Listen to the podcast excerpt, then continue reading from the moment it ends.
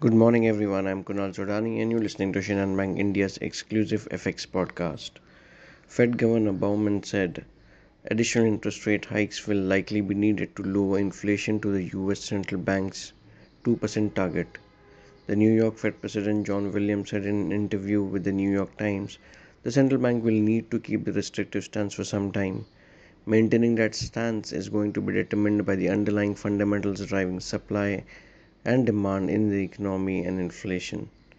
German industrial production in June dropped more strongly than forecast, falling 1.5% compared with the previous month.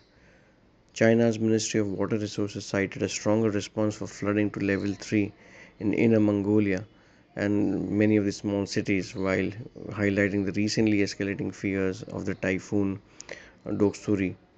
The Reuters news also mentioned that China has a four tier emergency response system, with level 1 being the most urgent. In terms of important data points, we have the German final CPI number month on month, and we have FOMC member Harker who will be speaking today. Overall, if we talk about the macros, dollar index continues to be around 102 levels, Brent crude price around $84 per barrel, 10 year treasury yields hovering around 4.08 percent uh, but if we see the dollar cnh pair that has moved higher towards 7.21 7.22 levels.